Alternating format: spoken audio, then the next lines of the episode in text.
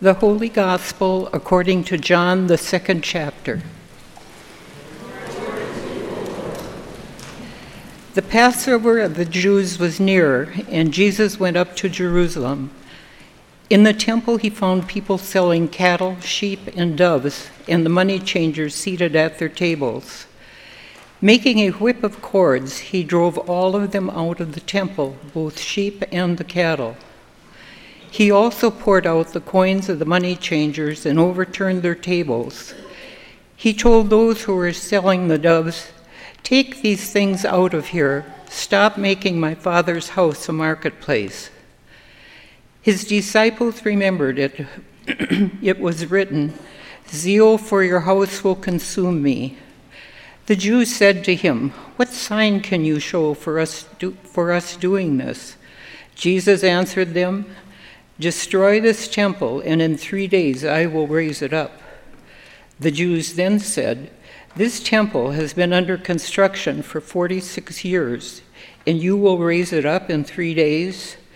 But he was speaking of the temple of his body. After he was raised from the dead, his disciples remembered that he had said this, and they believed the scripture and the word that Jesus had spoken. The Gospel of the Lord.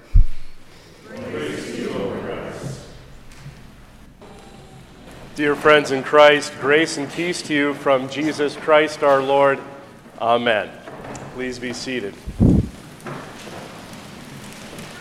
What a great group of singers. Nice work. That was beautiful. Well, it's the third Sunday in the season of Lent. We have been following Jesus as he is making his way towards the cross and then towards the empty tomb. Two weeks ago, we heard the story of Jesus in the wilderness being tempted for 40 days.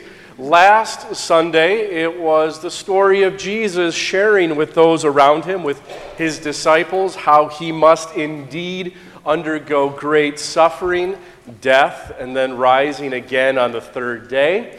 And now today, we come to the story that is often referred to as Jesus cleansing the temple. Jesus comes into the temple and discovers that the temple has been made into some sort of marketplace, which overshadows the entire purpose of what it meant to gather in the temple, mainly worshiping God. And so, in that very moment, all of the people that are in the temple are going against the very things that God laid out in the Ten Commandments. I am the Lord your God, you shall have no other gods. In other words, the people that were in the temple on that day were focused on the material things, they were focused on the monetary things, and not focusing on that which was divine that which is God. Their focus had been shifted.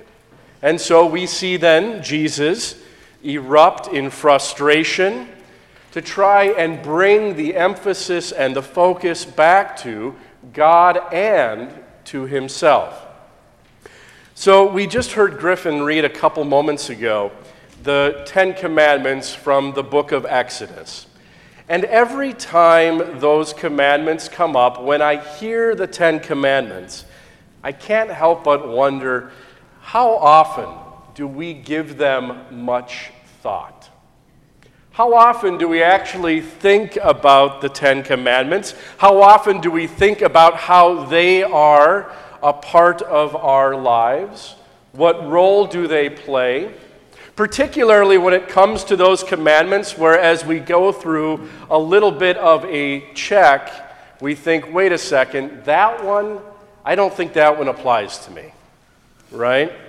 For example, the fifth commandment you shall not kill. I would bet that most of us pay little attention to that commandment because most of us do not hurt another out of great violence and anger and maliciousness and deceit or some desire to get personal gain, where the end result is physical death. I don't believe most of us resort to that type of physical violence, and so it is easy to think, well, you know what? Commandment 5, doesn't really apply in my case. Now, that may very well be true, but let me tell you on this morning that we need to give the fifth commandment, you shall not kill, far greater attention than we may think it deserves. Because fast forward to Jesus. Jesus takes the fifth commandment and builds off of the physical violence of that commandment to include that of verbal abuse and that of any manifestation of anger. In fact, this is what he says in the Gospel of Matthew. You have heard that it was said to those of ancient times, the people of Israel, You shall not murder, and whoever murders shall be liable to judgment. But I say to you that if you are angry with a brother or sister, you will be liable to judgment. And if you insult a brother or a sister, you will be liable to the council. And if you say, You fool, you will be liable to the hell of fire.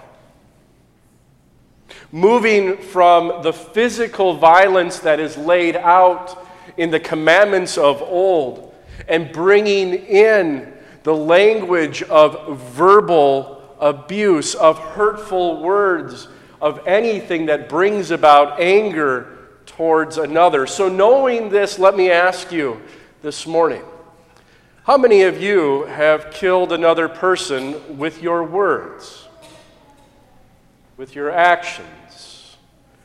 A few brave hands are going up. Thank you. I didn't even ask, but thank you. Yeah. How many of you have put another person down or belittled them or made them to feel less than? How many of you have participated in horrific and hurtful gossip or those really salacious, juicy rumors? How many of you have used language that has minimized and marginalized another human being. The language we use today, certainly it is relatively new. We hear it used often, and that is the language of bullying, right? How many of you have bullied another?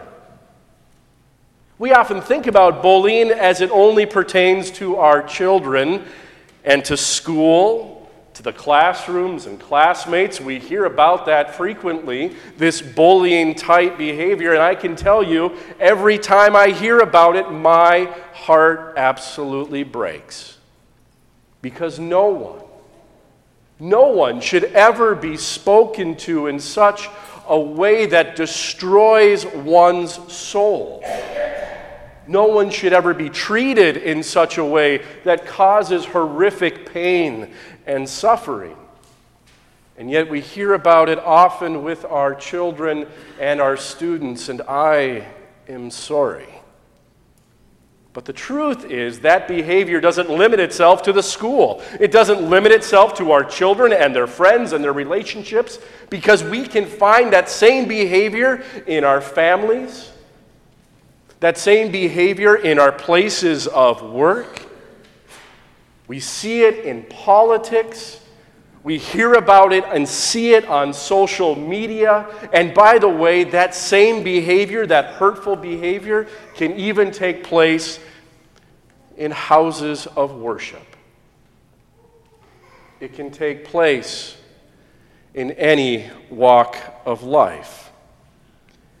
I would guess that most of you know exactly what I'm talking about because either you have witnessed firsthand this type of behavior, or perhaps you have been the victim, or perhaps even the victimizer. Many of us have heard and read text messages.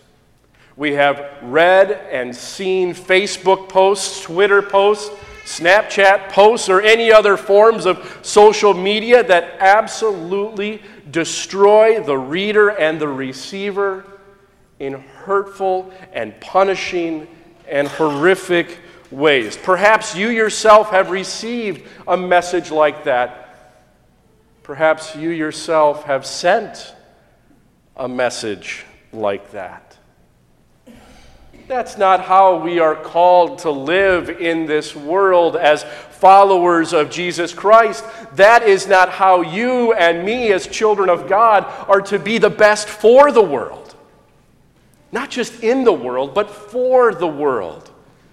That is not how we live out our faith in Christ. We do not do that by tearing each other down. Rather, we do it by supporting and caring for and loving and building one another up. And so during this season of Lent, we hear this language of repentance. And the actual, the actual action behind repentance is to turn away from and turn towards that to which is pleasing and acceptable to God. So it is my hope that during the season of Lent and in the time to come, whether you're at school, whether you're at work or in the relationships within your very own family, wherever it may be, that you turn from the language, the hurtful language, the words that can kill, and turn towards God. And that which is pleasing, that which is acceptable, that which gives love and compassion to a world in need. At the end of the day, what's important to remember is words matter. Words can be incredibly powerful, right?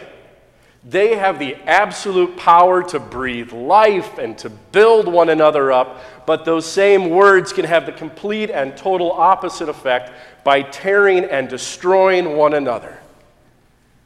So during the season of Lent, my challenge to you is, my hope and prayer for you is that you turn away from such behavior and seek to build each other up and not tear each other down, to breathe the very marrow of life into the world around you, not suck it out or take it away, to take the very love of Jesus and share it with the world in need that your belief in Jesus Christ and the love He gives to you, day in and day out, wherever you may be, that same love is given away and shared with the world, with a world in need, wherever you might be.